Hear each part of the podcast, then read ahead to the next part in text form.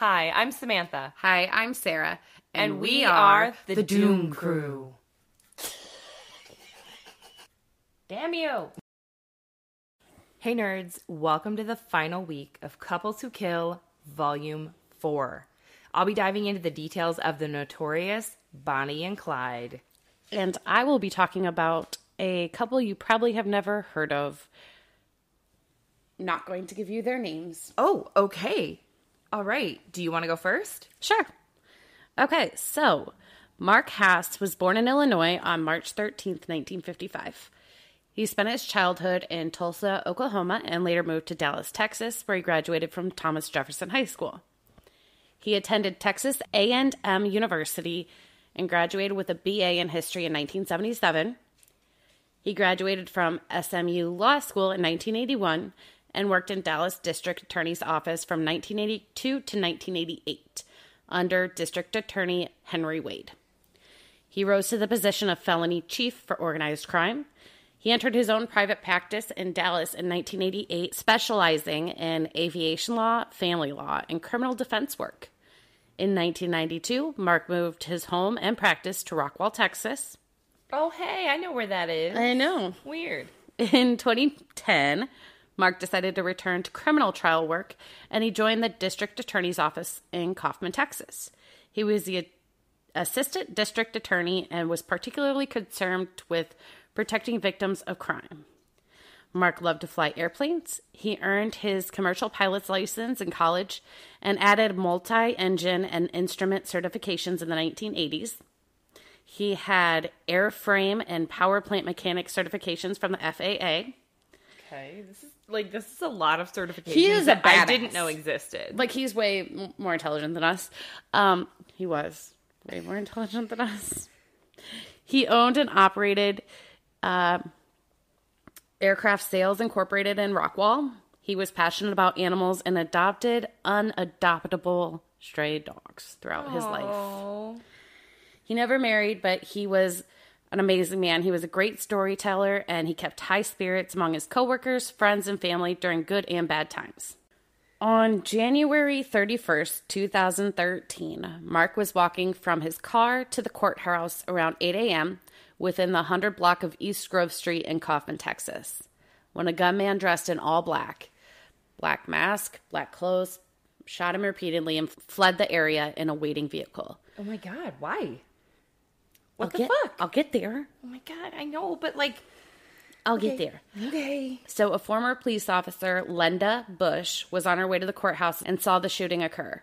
She tried to chase the shooter but lost them, so she turned around, went back to the scene, and where she gave Mark CPR until the paramedics arrived. Oh, wow. Unfortunately, Mark did not make it, and he passed. Yikes. A huge, and I mean huge, manhunt ensued with multiple law enforcement agencies, including the Kaufman PD, Kaufman County Sheriff's Department, several Kaufman County Constable offices, the Texas Department of Public Safety, the FBI, the DEA, and the Bureau of Alcohol, Tobacco, and Firearms and Explosives. Whoa. All were involved. ATF. Yeah. So, during the mass investigation, there were a ton of leads that were followed, but nothing came out of them. They thought maybe because Mark had dealt with the cases involving methamphetamine in the county, as well as gangs, that it may have been a white supremacist group. Ooh. Maybe even the Aryan Brotherhood was involved in his murder. But after more investigations, they established that they didn't have anything to do with it. Yeah. They had no reason to believe it was the cartel, as there was no current cases for them going on in the Kaufman County. 2 months had gone by, and they had absolutely fucking nothing. That's so discouraging. I know. Those in the courthouse were getting extremely fucking nervous. Mark's boss, DA Mike McLelland, always carried a gun, but he was concerned about his staff. So one day on March 30th, 2013, he went to a local gun store and looked at different weapons that he could provide to his staff to keep them safe. Just 2 hours after being in the gun store, Mike was at home with his wife, Cynthia, enjoying their evening together when a police officer came to the door. They let him in, and in doing so, unfortunately sealed their fate. The couple was then shot multiple times over and over again. Oh my God. Sheriff Barnes stated, "It was a bad, bad scene. Probably one of the worst two crime scenes I've ever been to because of the blood and the carnage. Oh, God. So I want to tell you a little bit about the couple. Okay, yeah. Mike was born on August 23rd, 1949.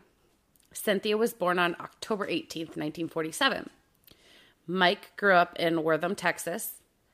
He obtained a BA in history from the University of Texas at Austin, a master's degree in psychology from Ball State University, and a jurisprudence of law from Texas Wesleyan School of Law.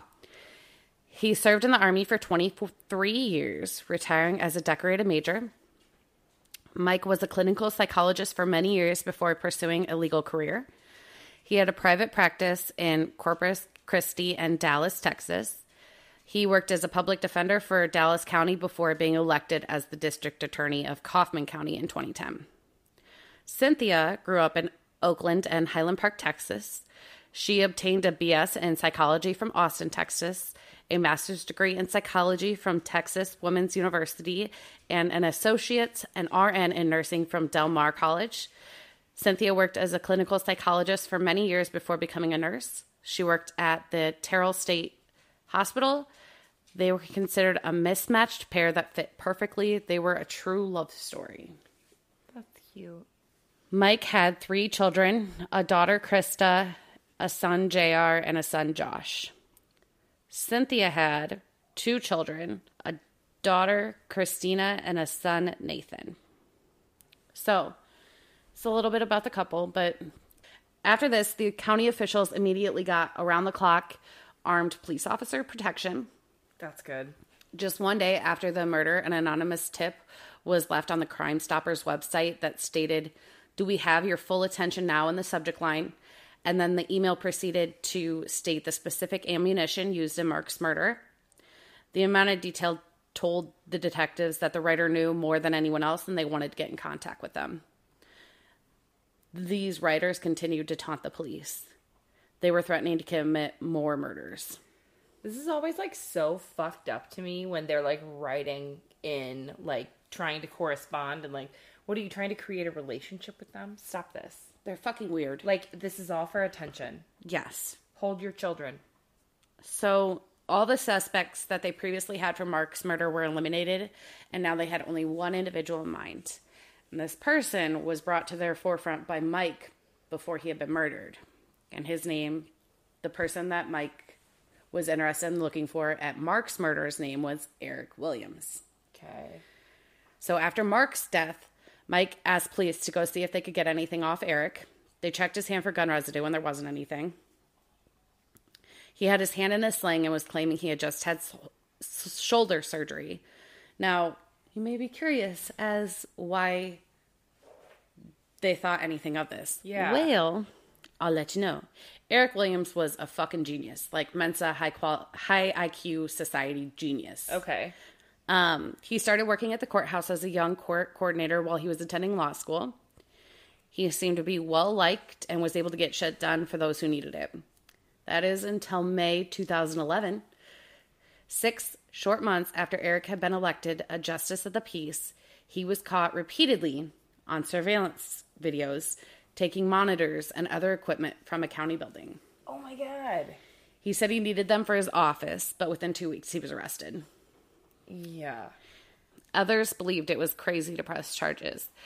They believed Eric may not have gone through the right channels to get the equipment, but that he was probably going to still use them for business purposes.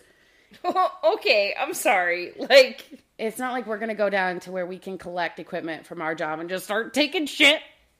Yeah, like there'd be a paper trail. Yeah. Like, any piece of equipment you take is cataloged. Yeah. It's itemized. They know what you owe them back when you're done. You don't just take off with it. No. Well, either way, Mark and Mike were the ones who decided to prosecute Eric for computer theft, a felony charge. Now, some thought it was political prosecution, and others thought that if the two had seen anyone taking multiple monitors without going through appropriate channels, they would have proceeded the same way. Didn't matter who the fuck it was. Yeah. So the prosecutors offered Eric a deal. He just had to accept a misdemeanor and it'd all be over. He refused. Of course. Yep. He believed it was all fabricated and he would win. It went on trial and he did not win. Oh, my God. He was convicted of a felony and put on probation. He lost basically everything. There was no jail time, but he could no longer be an elected official, so he lost his health insurance. He lost his law license. He lost his entire livelihood, and he could no longer provide for his family. Oh, no. None of that would have happened had he accepted it as a misdemeanor. Yeah. But... wow. Whatever. Remember the Crime Stoppers tip that we talked about a little bit ago? Uh-huh. Well, there was a new one, and this one stated that a Kaufman County judge needed to resign by next Friday or another individual was going to die. Oh. So the cops now felt like they were on a clock. They were able to find a vehicle, enter and leave the couple's neighborhood right around the time of the murder. Okay. It was a white Ford Crown Victoria. They were working their fucking damnedest to find this vehicle and, at the same time, find out more information about Eric Williams. Well, Eric had great lawyers that would not allow police to even talk to him. Yeah. One day, the police got a message on their phones from Eric's lawyer stating they were no longer representing him. Oh. So they, flew to his house. Right? They're window. Yeah. So they drove fast as fuck over to Eric's house. And they weren't expecting much because he was a lawyer, so he wasn't stupid. Right. But they were just hoping that maybe they would get something now that he didn't have other people telling him, don't fucking talk. Yeah. Well, Eric is a dumb fuck. So, he said, yeah, have a look around my house. Oh. I won't make you have a warrant. So they did. Oh, boy. They could, of course, only look in places that they were given permission. But they found several pistols, a gun sight, and a Heat Seeker 3500. Did you know that's a thing? Heat Seeker 3500. What is that? So it's a device that uses infrared technology to find heat signatures up to 900 feet away. So you can see where people are up to 900 feet away. Yeah. So what I was thinking of was the guy who came and did the home inspection this weekend. He had that heat gun that he, pointed at the corners and stuff to see if there's, a draft and a leak. No, he wanted to see people. Yeah. No. Yeah, got that. Well, this was enough for a warrant. So the next day, the police came back with the FBI and a warrant. They found a title to a white Ford Crown Victoria, as well as, this is the one that gets me. You ready? Yes. Okay. They found a random piece of paper tucked up inside a computer bag. The piece of paper had some random numbers scribbled all over it. Okay. The police are way smarter than me because they quickly figured out that those were numbers were the personal IDs provided when an individual calls an anonymous tip to the Crime Stoppers. This dumb fuck wrote down his tip numbers. Oh, my God. Because you're anonymous, you get a number assigned to you. Yeah. He wrote them down and kept them, so then they took the anonymous tip numbers that they were given versus the tips that they received that provided specific information about the murders. Oh, my God. And the threats. Oh, my God. And, that shit lined up. So the dumbass, he was arrested for making deadly threats. They still didn't have enough for murder, but this started shit. And it was big fucking news, so there were everything was all broadcasted all over the news. Yeah. The next morning, they got a call from someone claiming to be a friend of Eric's. Eric had asked his friend to get him a storage unit, so his friend did. He told his friend he didn't want to be associated with it, and because it was his friend, he didn't think much of it, but now he thought the police should be involved. So the police got a warrant for the secret storage unit that was a few towns over. Inside, they found the white Crown Victoria, oh my God, a boatload of weaponry, including dozens of guns, thousands of rounds of ammunition, police badges, bulletproof vests, a crossbow, and weirdly enough, a fucking pickle jar. A bunch of pickle jars. A bunch of pickle jars. With nothing in them yet. They were just jars for pickling. Oh. Yep. Oh, okay. That's weird, for sure. I mean, it's all weird. That one made me laugh. Wow, you got pickle jars in there, bro. I can't even, I'm sorry. If someone comes to me and is like, hey, can you rent me a storage unit? My first question is, why can't you? Yeah. because it's not difficult to get a storage unit. And if they said, I don't want my name associated with it. Then you say no. I would need, like... a lot more details. A lot more details. Like, this is dependent. Are you hiding from a bad person? Sure, let's chitty-chat about this. Are you the bad person? No. No storage for you. No soup for you. No soup for you. So, they were now able to obviously charge Eric with the murders of Mark Hasse as well as Cynthia and Mike. Yeah. Now, since this is our last week of couples who kill, there was a surprise witness for the prosecution. What? An accomplice. Kim Williams. Of course. Eric's wife of 16 years. On the stand during Eric's trial, Kim admitted she was the getaway driver for all the killings. Oh my God. Yep. She was asked if she was a willing participant, and she said, yes, I was. What? They asked her why, and she admitted she was addicted to painkillers. She was addicted to Oxycontin, morphine, Valium, and just a lot of stuff. Wow. She was so drugged up, she believed in Eric and everything he told her. His anger was her anger. That's a level. That's a level. So bitch provided a lot of details, a lot of things. She's the one... She stated after killing Mark, they were going to use that car again for murdering Mike, but the transmission blew, so they had to replace it with the white Crown Victoria. She's the reason they knew Eric dressed up like a police officer to get into Mike and Cynthia's home. She said that after killing the couple, they celebrated and they had a barbecue. What? They grilled steaks. No, what? That's so fucked up. They asked her what the mood was like, and she said, happy and joyous. Gross. The prosecutors asked her if there were more on Eric's hit list, and she said yes. She stated judges were next on his list, specifically the one who recommended Eric take the plea deal after stealing the monitors. The prosecutors confirmed the weapons in the storage unit were supposed to be used for their future hits. Hey, remember those pickle jars? Yeah. She said it was for the judge. Eric was going to wait for him and shoot him with a crossbow and then bore his stomach out and put napalm in it.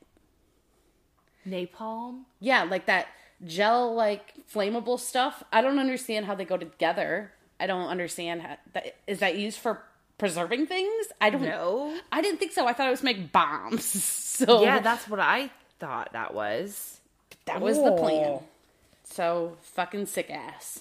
That's where I'm at with that. Hope no one's listening to this at an airport without headphones. We just said bomb. We did multiple times. Bomb, bomb, bomb, bomb, bomb, bomb, bomb. She's stupid. Well, yes. Once she was sober, Kim filed for divorce, but as a willing participant, she was given a plea deal to testify against Eric and was charged for 40 years in prison for the 3 capital murders. Wow. Eric was given the death penalty for his crimes. After the trial and sentencing, there was a victim testimony from Mike and Cynthia's children. Mike's son, JR, stated, I wish you could look me in the eye right now, but you can't. Tonight, while you're eating a bologna sandwich, I'm going to be having steaks, ribeye, baked potatoes, a big fat glass of sweet tea, while looking at him and stated, and I will be there to watch you die along with the rest of my family. Mike's daughter, Krista, stated, you're a sorry SOB, and we hope you rot. But my favorite was Cynthia's daughter, Christina, who looked at him and said, pretty much the only thing I want to say is, fuck you, Eric Williams. The judge cut in and said, come on, ma'am. She replied with, my apologies to the court. Anyway, I hope you get exactly what you deserve. Oh, my God. Love that. Fuck you, Eric Williams. Fuck you, Eric Williams.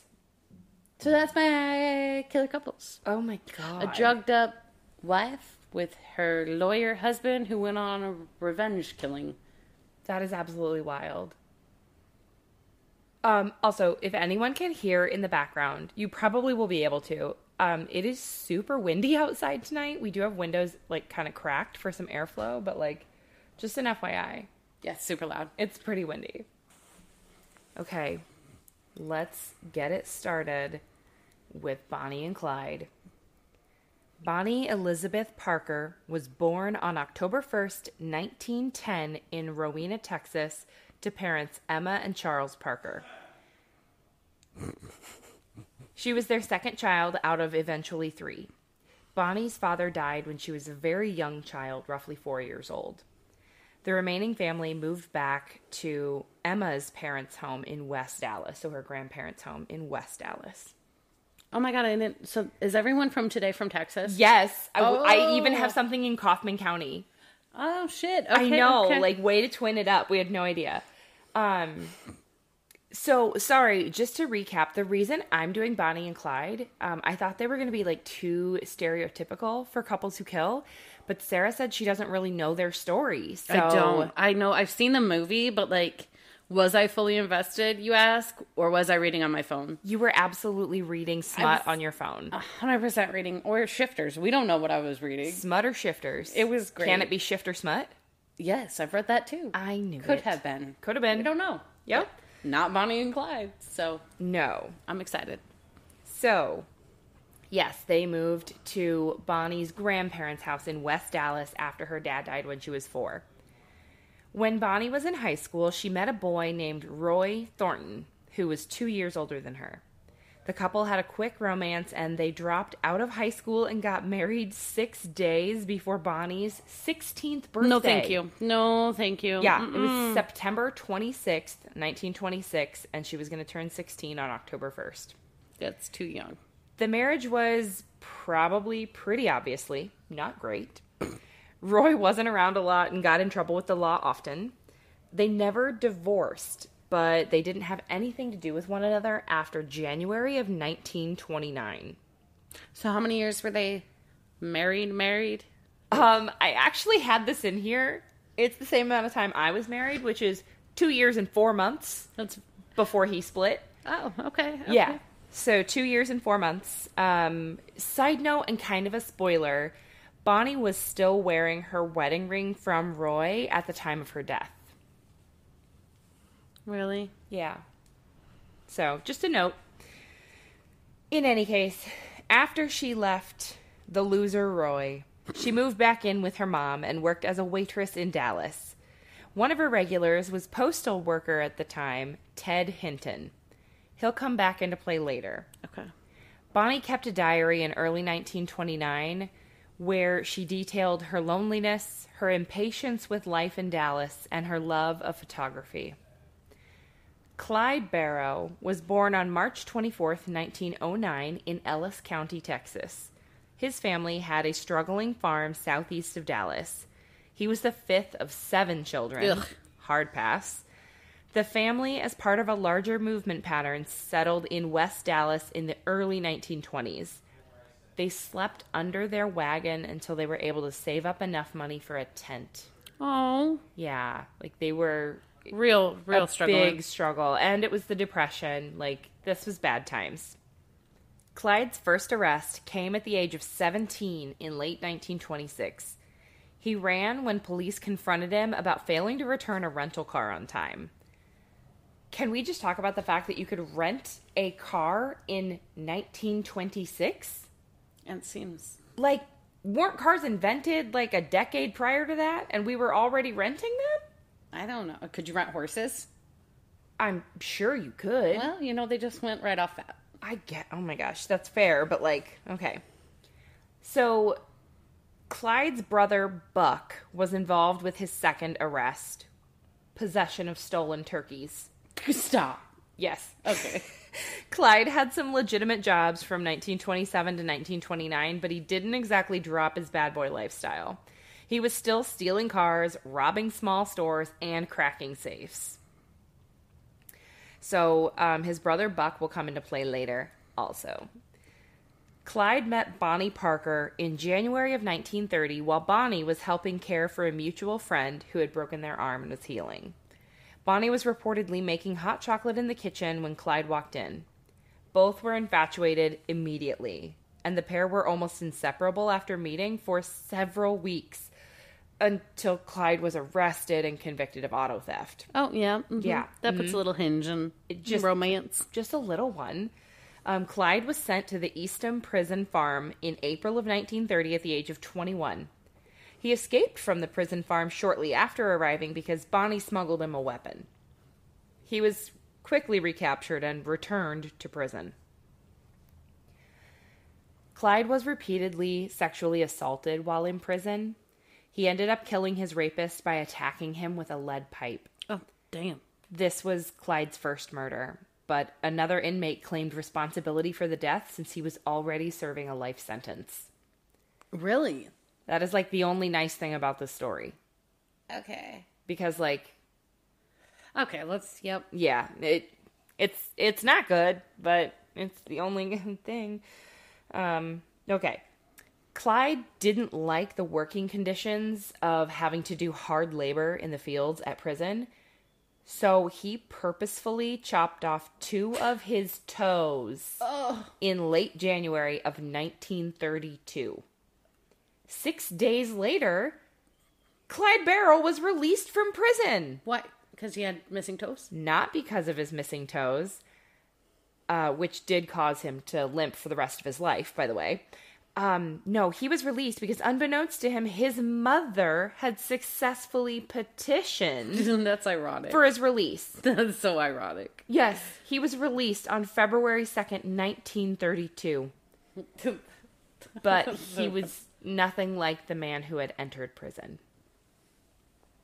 A fellow inmate, Ralph Fults, said he'd seen Clyde go from a, quote, schoolboy to a rattlesnake.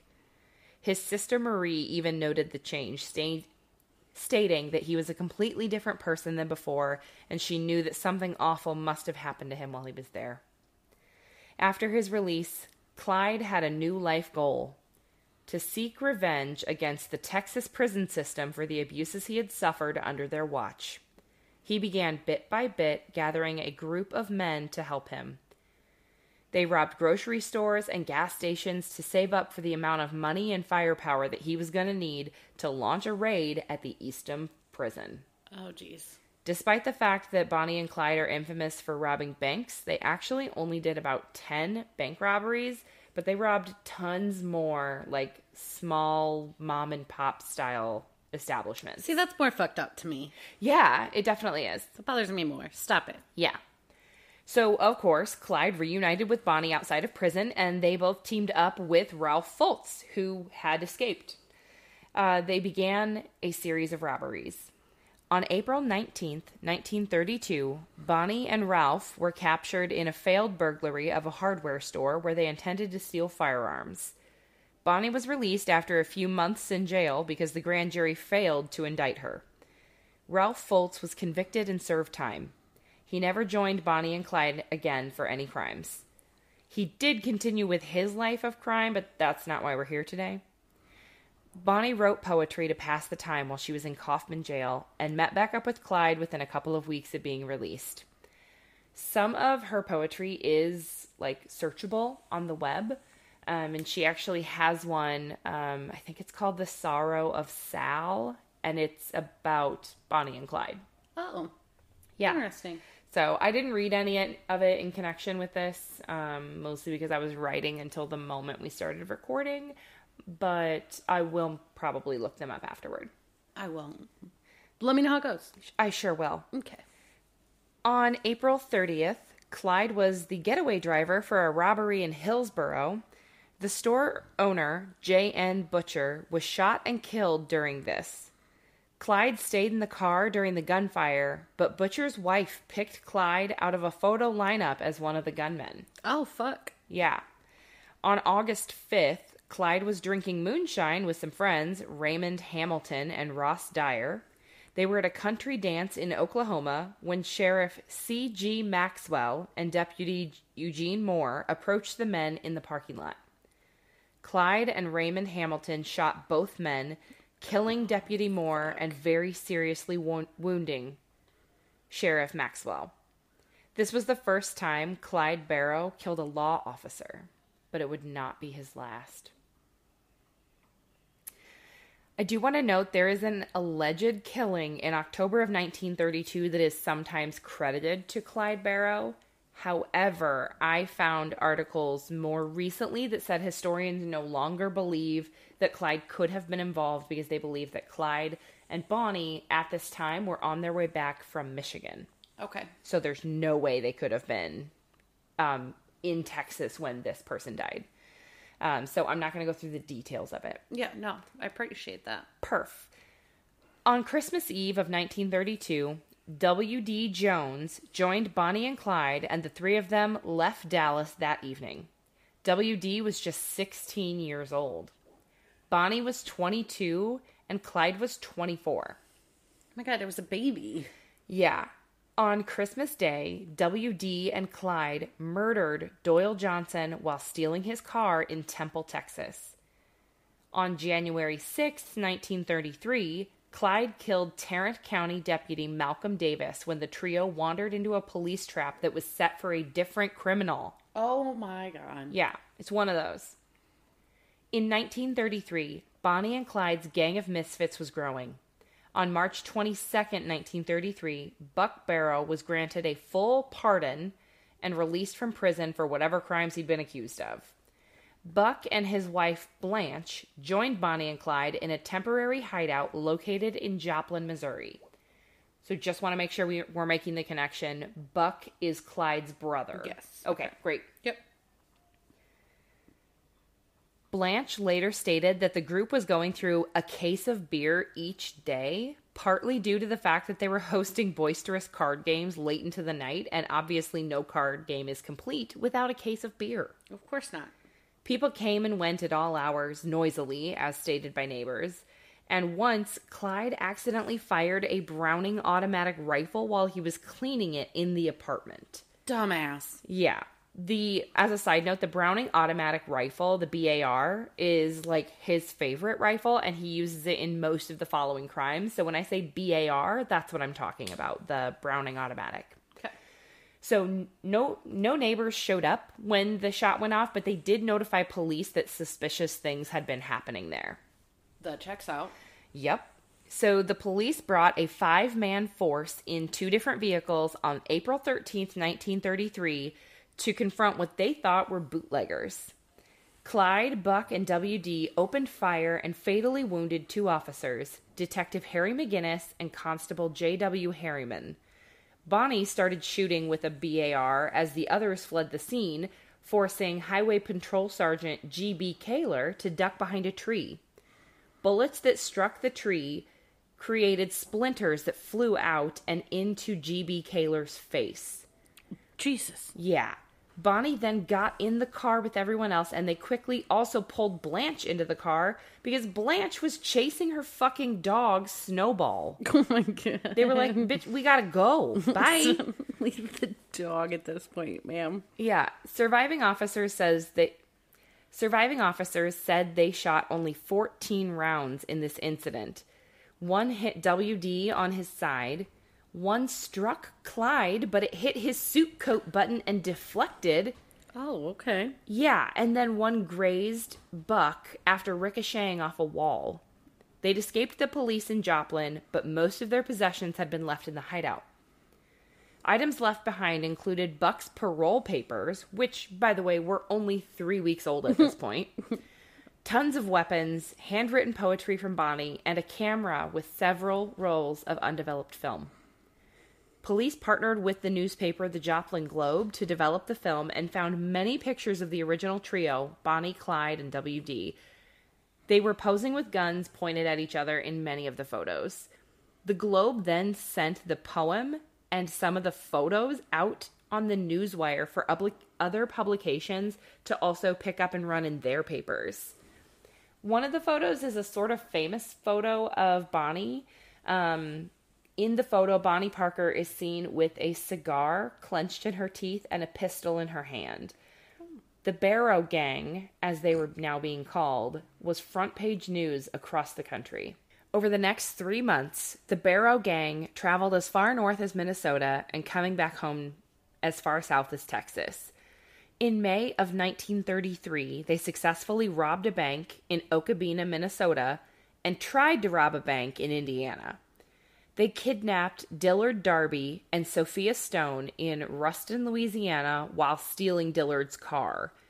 More than once, they captured robbery victims or police officers in the midst of their chaos.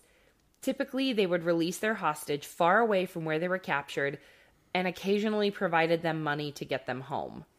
Stories of these run-ins made headlines, but so did their gunfire-filled days. Over time, with more and more stories being published about how lethal the group was, they came to be feared. Well, yeah. Yeah. Blanche said that with becoming more recognizable with every published article, their daily lives became much more difficult. They were recognized at restaurants and hotels, so they had to start cooking over a campfire and bathing in cold streams. Yeah. Yeah. Plus, 5 adults in one car all day, every day, led to some bickering. Eventually, W.D. ran off and stole that car with Dillard and Sophia, and they ended up keeping that car after they had kidnapped that couple, and then they left them elsewhere. Okay. WD used that car to leave the others for a couple of months, so he needed some space. Okay. They were on a break. So Clyde accidentally wrecked the main car that everyone was riding in June of 1933, and it caught on fire. Sorry. Bonnie was left with third-degree burns on her right leg. It was so gruesome that none of the gang thought she was going to live. W.D. Jones was quoted saying, "The hide on her right leg was gone from her hip down to her ankle. I could see the bone at places." Bonnie could hardly walk. Yeah. Bonnie could hardly walk. The gang got help from a farm family that was close by the wreck. Then they kidnapped Collinsworth County Sheriff George Corey and Marshal Paul Hardy. They left the pair outside Eric, Oklahoma, handcuffed and barbed wired to a tree. Oh. Yeah, super. How do you barbed wire? Like they wrapped them around? Oh my gosh. Yes. I read this 3 times trying to figure out if that's truly what they meant, and it seems they were serious. Okay. Okay. Bonnie, Clyde, and W.D. met back up with Buck and Blanche and hid out near Fort Smith, Arkansas, while Bonnie healed a bit. Buck and W.D. fucked up a robbery attempt and ended up killing the town marshal of Alma, Arkansas, Henry Humphrey. This meant the gang had to get the hell out of there. Right now. In July of 1933, they checked into a little motel cabin thing near Platte City, Missouri. They thought they were going to be able to lay low for a bit, except, I don't know if you've gathered this yet, but this group is fucking bananas. Yeah. Like, at all times. Blanche registered their group as 3 people, but it was a small motel area, and the owner of the hotel could see that 5 people exited their car and went into the rooms. Yeah. The owner also noted that they pulled into the garage, quote-unquote, gangster style. That's the thing, huh? Which is called backwards for the rest of us. Oh, okay, okay. Yep. Gangster style. They backed into the garage, and so that was a big deal. Don't come to Texas, where everybody seems to back up everywhere. I fucking know. Drives me nuts. Anyway, it's ridiculous. It takes the same amount of time, guys. Apparently, it's called gangster style. I mean, that makes it cooler if you ask me. Obviously, I'm going to pull in gangster style everywhere now. Blanche also paid for the lodging in coins instead of bills and did the same when she, at the restaurant within the motel, ordered 5 meals and 5 beers that evening. For 3 people? Yes, for the 3 people. Okay. They were real hungry. The next day, Blanche again ordered 5 meals and 5 beers, paid for with coins. The owner of the hotel mentioned the oddities of the group to Captain William Baxter of the Highway Patrol while he was patronizing the motel's restaurant. Patronizing. Yep. While he was patronizing the motel's restaurant. Clyde and W.D. went into town to buy some atropine sulfate, bandages, and cheese and crackers. As we remember, Bonnie's leg was still super fucked up. Yeah. The sheriff had been notified to be on the lookout for people seeking out supplies of this nature. So he spread the word around town. The local druggist called the sheriff right after Clyde and W.D. left their shop. The sheriff put the motel cabins under surveillance. He contacted Captain Baxter, who called for reinforcements. They brought an armored car and Thompson's submachine guns, along with officers from Kansas City. They approached the gang's rooms around 11 p.m. There was a massive gunfight in which it appeared that Clyde's .30 caliber BAR easily outshot the submachine guns. One of the bullets ended up hitting... This is really funny. One of the bullets ended up hitting the horn on the armored truck and short-circuited it. So police officers mistook this sound as a ceasefire signal, and the group used this opportunity to escape. That people are stupid. Yeah, the police didn't pursue the vehicle. Oh, because why would they? Yeah. So in the hail of fire, Buck Barrow had been hit in the head with a bullet. Oh, fuck. His injured brain was exposed from the damage to his forehead. Both of Blanche's eyes had gotten glass fragments in them, and she nearly went blind because of it. They stopped at an abandoned amusement park in Dexter, Iowa, called Dexfield Park on July 24th. Clyde and W.D. dug a grave for Buck due to the severity of his injuries. He talked and ate a bit, but was mostly semi-conscious. So they had a grave ready, but he wasn't dead yet. Yeah, they said due to blood loss and stuff, they were just sure they were going to need it. Oh, okay. Yep. Okay. Nearby residents noticed the group's bloody bandages, and soon officers thought the campers must be the Barrow Gang. Around 100 spectators surrounded the group along with local police. They opened fire, which, I'm sorry, this sounds hella dangerous. You're sitting, you're in a circle, and you're shooting inward. The fuck? Well, you know. Let's see what happens. Yeah, what do I know? I'm not an expert. So they opened fire, wounding Buck, this time in his back. Clyde, Bonnie, and W.D. ran away and escaped. Blanche was captured with Buck, and then Buck succumbed to his injuries less than a week later in Perry, Iowa. That's how long it took him to pass away? It was 5 days. That's still a very long time. Yes. He's the one missing his head, right? Well, he had yes. Yeah, part of his brain was outside his head. It was exposed. Like, there was a hole in his forehead, and you could see his brain. The fact that he lived that long.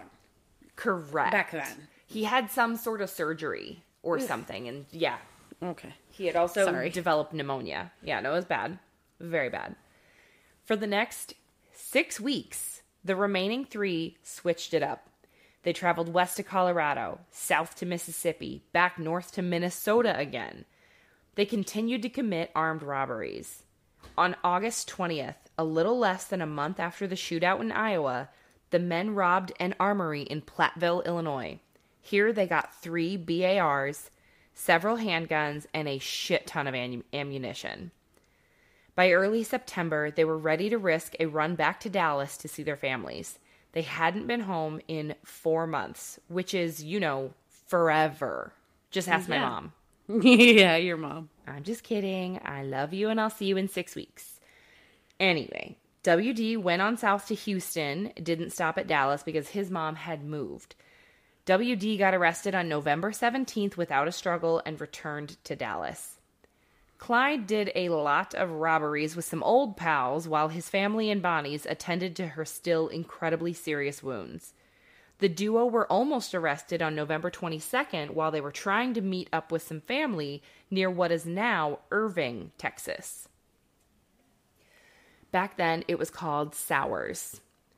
Dallas Sheriff Schmott Schmid, I can't believe that's a real name, but it's an awesome name. Schmott Schmid, yes. Dallas Sheriff Schmott Schmid, Deputy Bob Alcorn, and Deputy Ted Hinton... Remember Ted? Yep. Lay in wait nearby. Clyde was super up to date with his Taylor Swift lyrics, so he knew that if it feels like a trap, then he was already in one. Oh my God. So as he approached the gathering, he drove past his family's vehicle, but the officers started firing at the vehicle with machine guns and their own BAR. Family members in the crossfire weren't hit, but one bullet from the BAR went through the car, hitting both Bonnie and Clyde's legs. They escaped. Shit. Yeah, they escaped.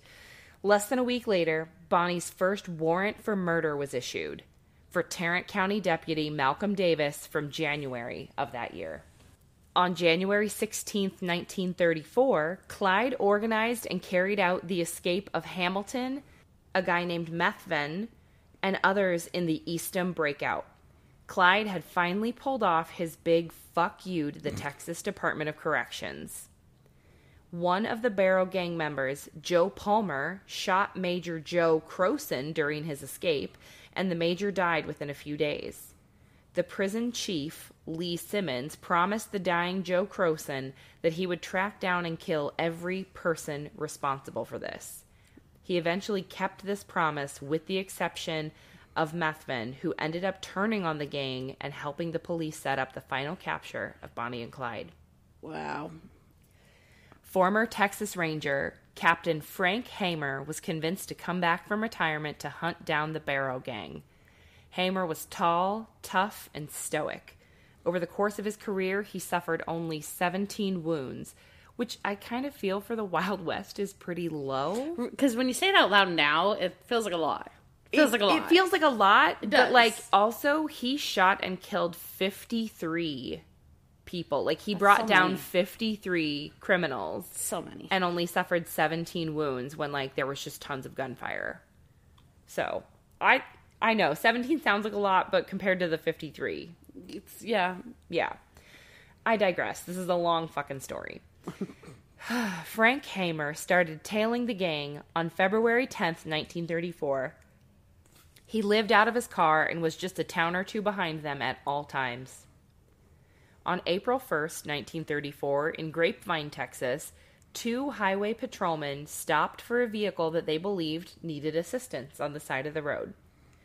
Reports varied on who fired the fatal shots, but all three, Bonnie, Clyde, and Methvin, shot at officers H.D. Murphy and Edward Wheeler. Both men died. Many exaggerated reports of this incident came about in the spring of 1934. Stories claimed that there was a cigar found with tiny teeth marks, and it had to be Bonnie's. At H.D. Murphy's funeral, his fiancée wore her intended wedding dress. Yeah. Sorry. No, yeah. I wasn't expecting it, and it made me feel weird. Yeah, this attracted photos and newspaper coverage. Bounties were set for both Bonnie and Clyde, and the public wanted the gang taken down. Clyde and Methvin shortly thereafter murdered 60-year-old Constable William Campbell, often called Cal. He was a father and a widower who lived near Commerce, Oklahoma. Aww. They then kidnapped Commerce's police chief, Percy Boyd. They took him across the state border into Kansas, gave him a clean shirt, a few bucks, and they also had a request from Bonnie. She wanted him to spread the word that she didn't smoke cigars. Oh, okay. We'll make sure to get that out, you know? Yeah, it's of our utmost importance. Yeah, everything you did, but you didn't smoke cigars. That's fine. Absolutely. Okay. Clyde Barrow had 16 warrants out for his arrest by May of 1934. Robbery, auto theft, regular theft, escape, assault, and murder in 4 different states. Hamer was still hot on their trail. He'd paid attention to their pattern. They struck at towns that were on the outskirt of state lines to take advantage of the fact that officers couldn't pursue someone into another jurisdiction. On May 21st, Hamer, along with Hinton, Alcorn, B.M. Galt, Henderson Gordon, and Prentice Oakley, laid in wait in Shreveport, Louisiana. They were in place around 9 p.m. They waited all night. No one came. Oh, okay. Well, that's... They waited all day on May 22nd. No one came? Still no one came. Okay. By the next morning, on May 23rd, the officers were discussing when they should regroup and come up with a new plan. But around 9:15 a.m., they heard a vehicle approach at a high speed. They'd gotten Methvin to leave his vehicle on the side of the road that morning as a lure. Sure enough, Clyde Barrow slowed down, preparing to stop to talk to his friend. Before the vehicle stopped, 6 officers began shooting. Clyde was shot in the head immediately, and reportedly the officers heard Bonnie scream when that happened. Oh.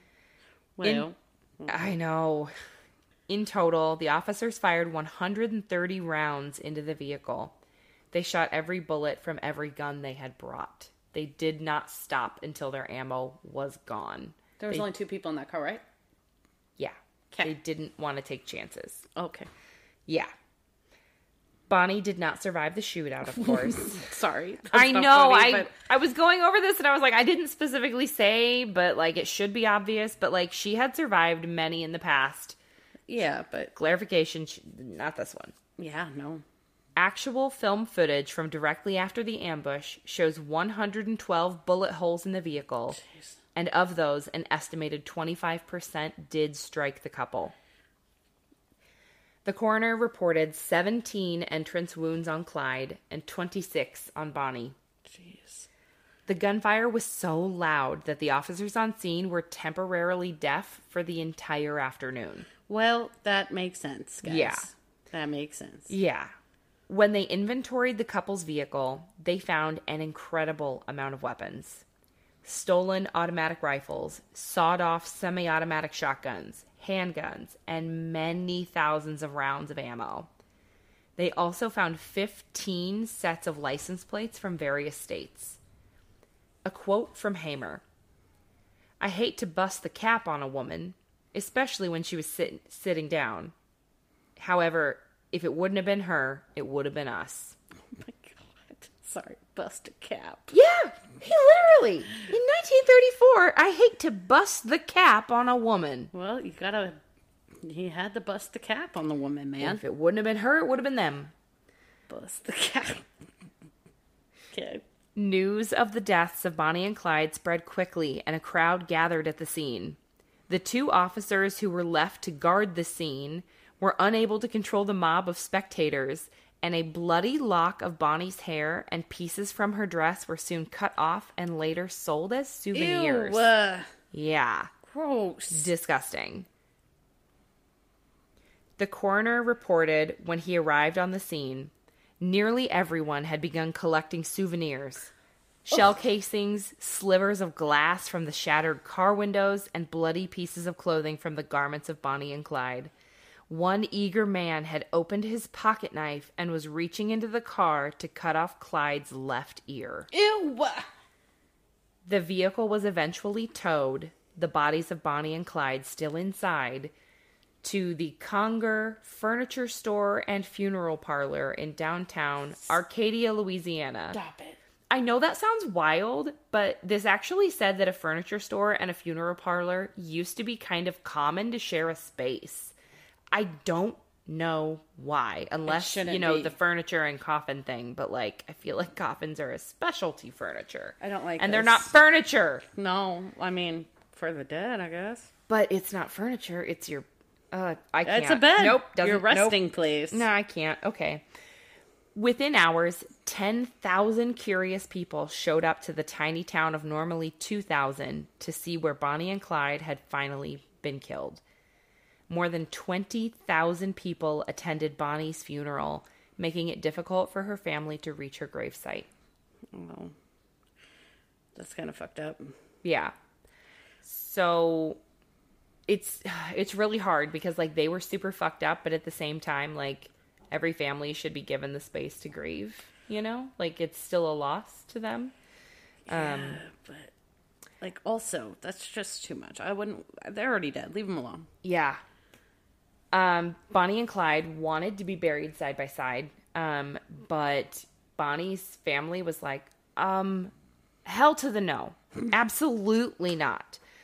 Alan Campbell recalled at Bonnie's service that flowers came from everywhere, including some with cards, allegedly from Pretty Boy Floyd and John Dillinger. Oh. The largest floral tribute was sent by a group of Dallas City newsboys. The sudden end of Bonnie and Clyde had sold 500,000 newspapers in Dallas alone. Oh, damn. Yeah. Clyde Barrow ended up being buried next to his brother, Buck. They share a marker. And his hand-chosen epitaph was "Gone but not forgotten." It's not wrong. Right? It's not wrong. He will be remembered forever. Yes. And if I have the math right, so Clyde was 24 when he died, and Bonnie was 23. Oh my God, they were just children. They were so young. Yeah. Dumbasses. Yes. Stupid-ass plans. Yep. Do better with your lives. Yeah. So, by the summer of 1934, new federal statutes made bank robbery and kidnapping federal offenses. The growing coordination of local authorities by the FBI, plus two-way radios and police cars, combined to make it more difficult to carry out series of robberies and murders than it had been just those 2 months before. So, shortly after this all got put into place, John Dillinger was killed on the street in Chicago. 3 months after that, Pretty Boy Floyd was killed in Ohio. And 1 month after that, Babyface Nelson was killed in Illinois. Oh, fuck. This all happened real close. I did not realize they were all this close, like... In time? Yeah. Yeah. Bonnie's niece and last surviving relative is campaigning to have her aunt buried next to Clyde. Yeah, I don't know how I feel about it either. I feel like that's stupid. Let her be where she is. Yeah. But that's Bonnie and Clyde. Okay, so it is super interesting. I understand why people are obsessed. Yeah, it's wild. Also, it's also really long. Well, also kind of fuck you guys. Yeah, like that's the whole thing. Like at the end, I felt sad that her family was had trouble getting to her gravesite because of the mass amounts of people. But also, on the same hand, like, fuck you, lady. Yeah. Like, look at all the shit you did. Like, all the people who had to go to funerals because of you. Yes, exactly. Like, it was just a lot. Yeah. Yeah. They did some bad shit. They're bad people. Yes, absolutely. So. But, all right. Well, it was interesting. Yeah. Let's grab a quick drink and come back. Sounds good. All righty.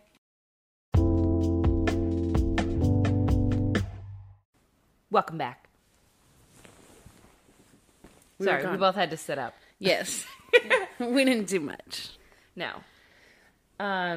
Okay, so I heard this really funny story this week, and I got permission to share it, and I'm very excited to do so. Yes, I love it. This is literally all we're going to talk about this chit chat. It will not be very long, but it's super fucking funny. Yeah, okay. Hilarious. All right, so... a friend of mine told me this story. It is about her friend. And she was like, "Can I please tell you this story?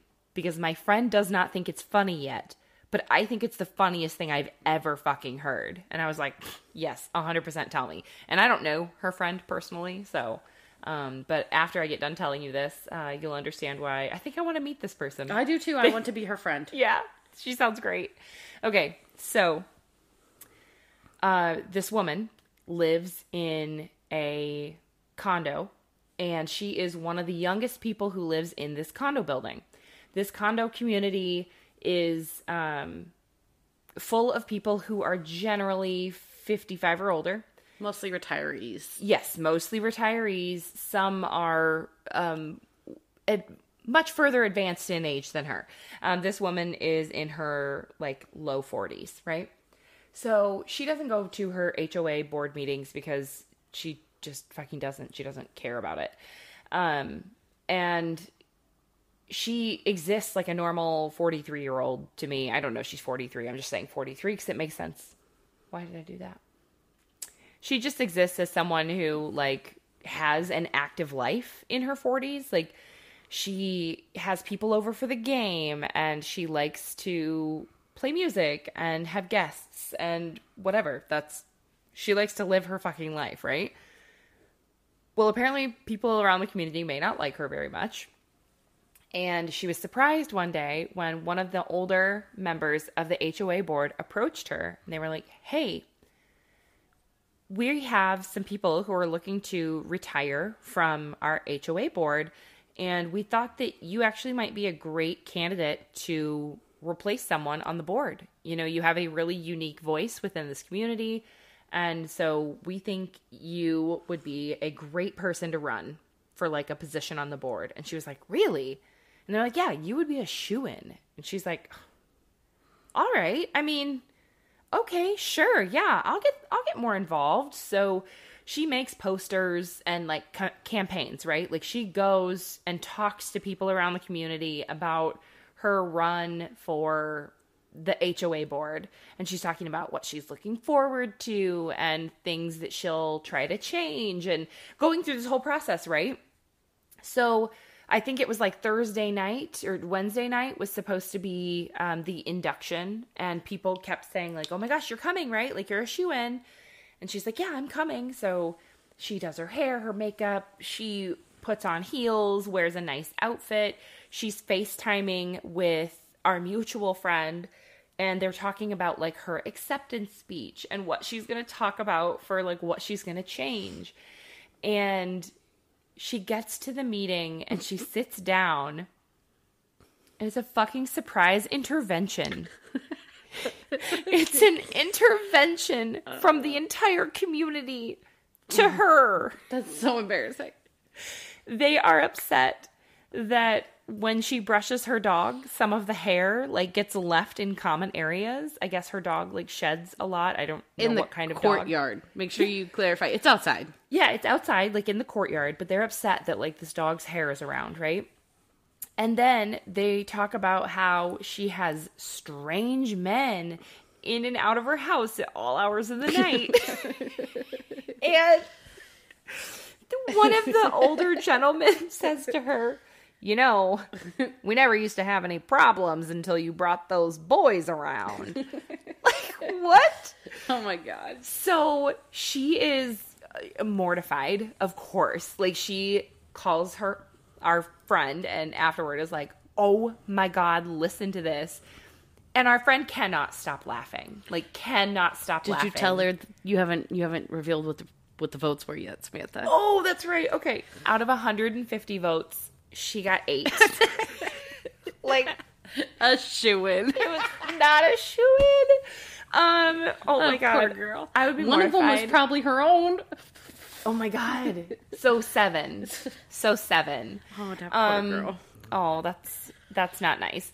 Okay. So she is pissed at the HOA board, right? She's like, what the fuck? All you guys have to do all day is sit around and scheme this up, right? Like, what the fuck is your problem? You didn't just want to talk to me like an adult? So she's like, okay, they think I'm a slut now. Just fucking wait.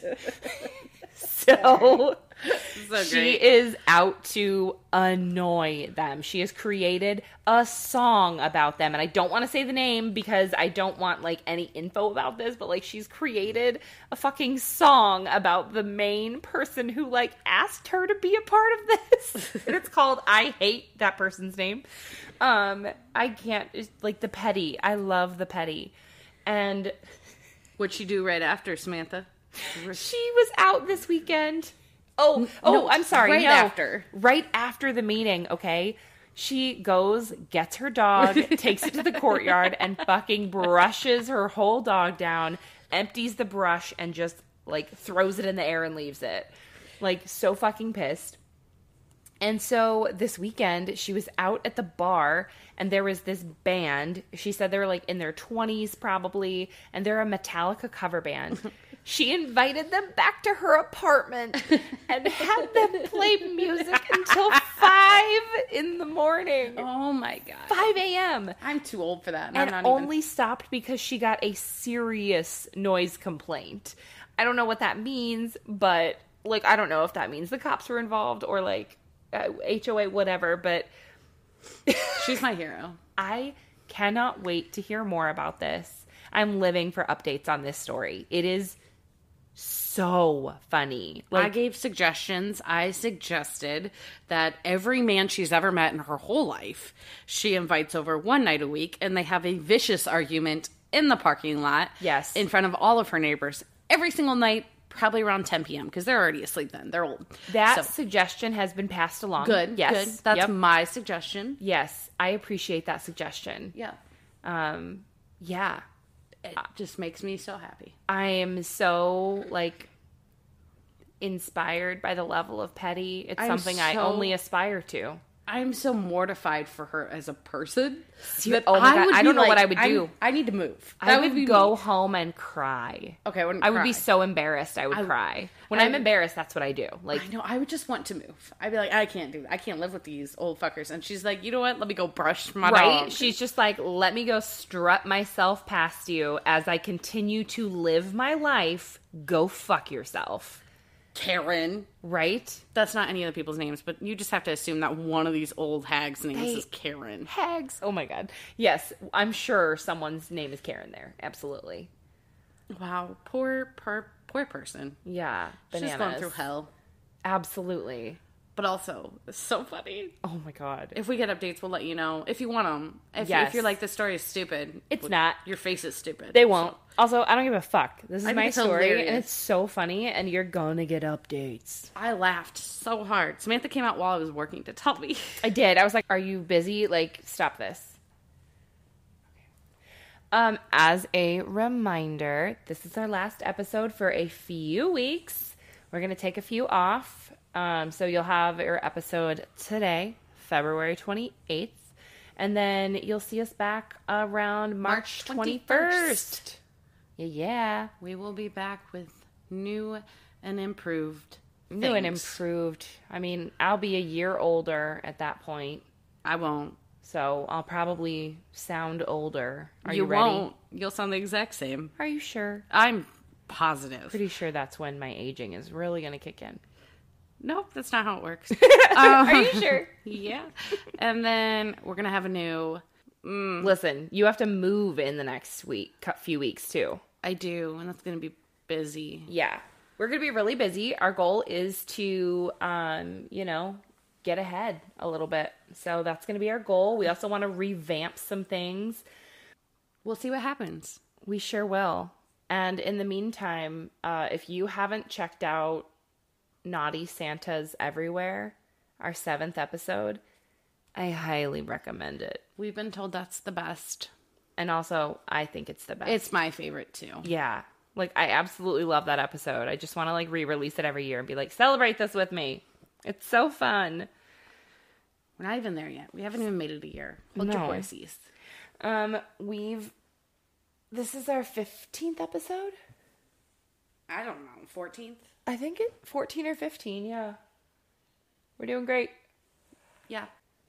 After break, we're coming back with some things other than just murder. Yeah, we're going to have some fun topics, some interesting topics, still some doom stuff, and then, excited to share what we have planned coming up. Okay, guys. Okay. Bye-bye. Bye. You can find us on Instagram, Twitter, and Facebook at The Doom Crew Podcast.